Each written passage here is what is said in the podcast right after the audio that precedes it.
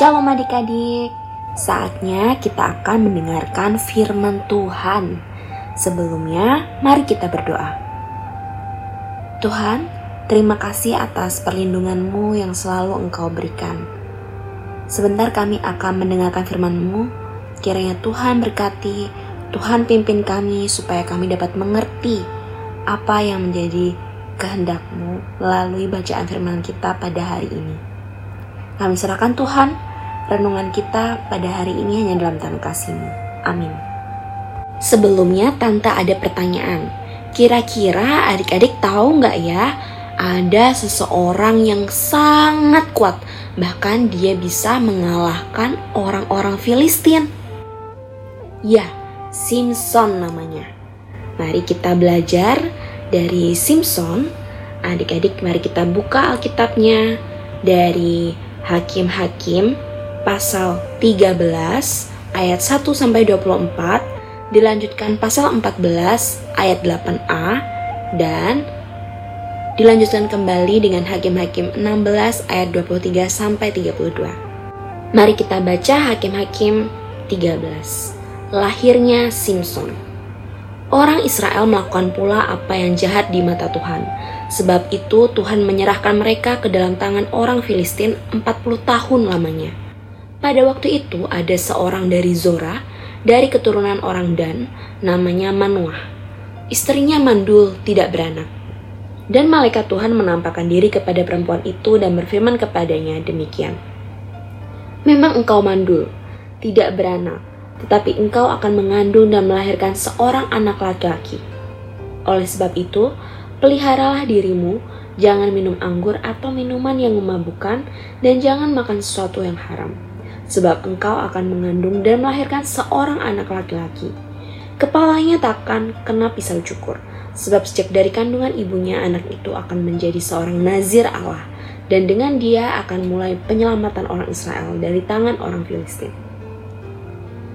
Kemudian perempuan itu datang kepada suaminya dan berkata, telah datang kepadaku seorang abdi Allah yang rupanya sebagai rupa malaikat Allah amat menakutkan. Tidak kutanyakan dari mana datangnya dan tidak juga diberitahukannya namanya kepadaku. Tetapi ia berkata kepadaku, Engkau akan mengandung dan melahirkan seorang anak laki-laki. Oleh sebab itu, janganlah minum anggur atau minuman yang memabukkan dan janganlah makan sesuatu yang haram sebab sejak dari kandungan ibunya sampai pada hari matinya anak itu akan menjadi seorang nazir Allah. Lalu Manoah memohon kepada Tuhan katanya, Ya Tuhan, berilah kiranya abdi Allah yang kau utus itu. Datang pula kepada kami dan mengajar kami apa yang harus kami perbuat kepada anak yang akan lahir itu. Allah mendengarkan permohonan Manoah, sehingga malaikat Allah datang pula kepada perempuan itu ketika ia duduk di padang dan ketika Manoah, suaminya itu, tidak ada bersama-sama dengan dia. Lalu bangunlah Manoah dan mengikuti istrinya, setelah sampai kepada orang itu, berkatalah ia kepadanya, Engkaukah orang yang telah berbicara kepada perempuan ini? Jawabnya, benar. Lalu kata Manoah, dan apabila terjadi yang kau katakan itu, bagaimanakah nanti cara hidup anak itu dan tingkah lakunya? Jawab malaikat Tuhan itu kepada Manoah, perempuan itu harus memelihara diri terhadap semua yang kukatakan kepadanya. Janganlah ia makan sesuatu yang berasal dari pohon anggur, anggur atau minuman yang memabukkan tidak boleh diminumnya, dan sesuatu yang haram tidak boleh dimakannya. Ia harus berpegang pada segala yang kuperintahkan kepadanya. Kata Manoah kepada malaikat Tuhan itu, Perkenankanlah kami menahan engkau di sini, supaya kami mengolah anak kambing bagimu. Tetapi jawab malaikat Tuhan itu kepada Manoah, Sekalipun engkau menahan aku di sini, hidanganmu itu tidak akan kumakan. Tapi jika engkau hendak mengolahnya menjadi korban bakaran, persembahkanlah itu kepada Tuhan, sebab Manoah tidak mengetahui bahwa dia itu malaikat Tuhan. Kemudian berkatalah Manoah kepada malaikat Tuhan itu, Siapakah namamu? Sebab apabila terjadi yang kau katakan itu, maka kami hendak memuliakan engkau. Tetapi jawab malaikat Tuhan itu kepadanya, Mengapa engkau juga menanyakan namaku? Bukankah nama itu ajaib? Sesudah itu, Manoah mengambil seekor anak kambing dan korban sajian, lalu mempersembahkannya kepada Tuhan di atas batu. Lalu diperbuatnya keajaiban, sementara Manoah dan istrinya memandangnya. Sedang nyala api itu naik ke langit dari mesbah, maka naiklah malaikat Tuhan dalam nyala api mesbah itu, Ketika Manoah dan istrinya melihat hal ini, sujudlah mereka dengan mukanya sampai ke tanah. Sejak itu, malaikat Tuhan tidak lagi menampakkan diri kepada Manoah dan istrinya. Maka taulah Manoah bahwa dia itu malaikat Tuhan. Berkatalah Manoah kepada istrinya, kita pasti mati sebab kita telah melihat Allah. Tetapi jawab istrinya kepadanya, seandainya Tuhan hendak membunuh kita, maka tidaklah ia menerima korban bakaran dan korban sajian dari tangan kita, dan tidaklah ia memperlihatkan semuanya itu kepada kita, dan tidaklah ia memperdengarkan hal-hal yang demikian kepada kita pada waktu sekarang ini. Lalu, perempuan itu melahirkan seorang anak laki-laki dan memberi nama Simpson kepadanya. Anak itu menjadi besar dan Tuhan memberkati dia.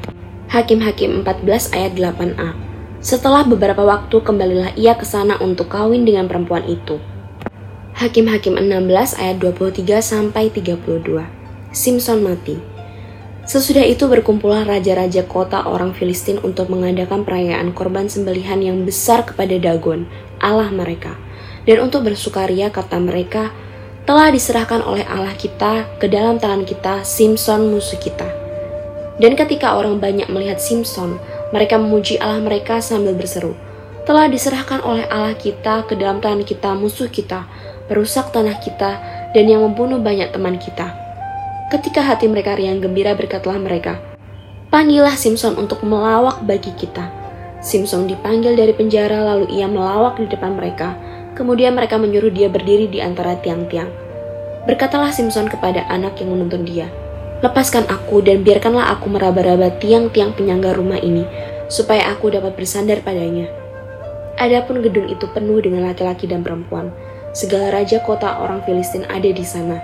Dan di atas sotoh ada kira-kira 3.000 orang laki-laki dan perempuan yang menonton lawak Simpson itu. Berserulah Simpson kepada Tuhan katanya, Ya Tuhan Allah, ingatlah kiranya kepadaku dan buatlah aku kuat sekali ini saja ya Allah, supaya dengan satu pembalasan juga kubalaskan kedua mataku itu kepada orang Filistin. Kemudian Simpson merangkul kedua tiang yang paling tengah penyangga rumah itu, lalu bertopang kepada tiang yang satu dengan tangan kanannya dan kepada tiang yang lain dengan tangan kirinya Berkatalah Simpson, biarlah kiranya aku mati bersama-sama orang Filistin ini. Lalu membungkuklah ia sekuat-kuatnya, maka rubuhlah rumah itu menimpa raja-raja kota itu dan seluruh orang banyak yang ada di dalamnya. Yang mati dibunuhnya pada waktu matinya itu lebih banyak daripada yang dibunuhnya pada waktu hidupnya. Sesudah itu, datanglah ke sana saudara-saudaranya dan seluruh keluarganya. Mereka mengangkat dia dan membawanya dari sana, lalu menguburkannya di antara Zora dan Esitao di dalam kubur Manoah ayahnya. Dia memerintah sebagai hakim atas orang Israel 20 tahun lamanya.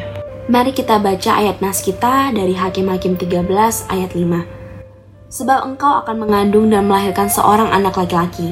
Kepalanya tak akan kena pisau cukur, sebab sejak dari kandungan ibunya anak itu akan menjadi seorang nazir Allah, dan dengan dia akan mulai penyelamatan orang Israel dari tangan orang Filistin. Adik-adik, Sejak kecil, Simpson dikaruniai kekuatan yang istimewa oleh Tuhan. Asal rambutnya tidak dipotong. Simpson menjadi sangat kuat secara fisik. Ia membunuh singa, menghancurkan tentara Filistin, bahkan menjebol pintu gerbang kota. Hanya sayangnya, Simpson agak kurang taat untuk tidak bergaul dan mengambil istri dari bangsa yang tidak menyembah Tuhan. Kelemahannya gampang jatuh cinta. Karena ketidaktaatannya pula, Simpson jatuh. Delila pun memotong rambutnya dan Simpson ditawan oleh pasukan Filistin serta dipekerjakan sebagai budak. Matanya dibutakan dan dia terus dihina. Simpson yang merasa malu dan menyesal memohon pengampunan dari Tuhan. Karena kebaikan Tuhan, Tuhan mengaruniakan kembali kekuatannya. Simpson yang buta merobohkan gedung pertunjukan Orang-orang yang dibunuhnya waktu itu bahkan lebih banyak daripada yang ia bunuh ketika masih bebas. Dari sini kita melihat bahwa Tuhan telah mengaruniakan kekuatan yang membuat Simpson ini sangat istimewa. Nah, adik-adik, kita belajar bahwa keistimewaan yang diberikan Tuhan kepada Simpson tidak akan sia-sia apabila Simpson selalu taat kepada Tuhan. Mari kita sama-sama nyatakan aku mau senantiasa taat kepada Tuhan agar keistimewaanku tidak sia-sia. Sekali lagi, aku mau senantiasa taat kepada Tuhan agar keistimewaanku tidak sia-sia. Mari kita tutup renungan kita dalam doa. Bapa di surga, jagalah kami agar tetap setia kepadamu, supaya keistimewaan yang Tuhan karuniakan kepada kami dapat terus menjadi berkat bagi orang lain. Kami tidak ingin karena kesombongan kami justru menjatuhkan diri kami sendiri. Dalam nama Tuhan Yesus, amin. Sampai jumpa adik-adik.